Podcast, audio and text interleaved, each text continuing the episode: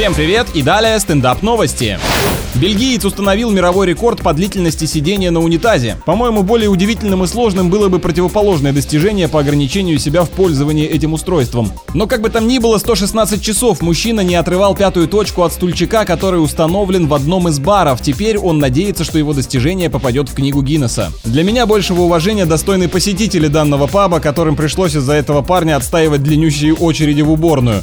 Врачи предупредили, что затыкая рот и нос во время чихания, можно спровоцировать повышение внутричерепного давления, заболевания ушей и дыхательных путей. Ох уж этот опасный и вредный этикет, я вам так скажу. Это мировое правительство в те времена еще придумало способ численность населения сократить и контролировать нас всех. А сейчас вон посмотрите, что происходит. Это... На этом пока все. С вами был Андрей Фролов. Еще больше новостей на нашем официальном сайте energyfm.ru.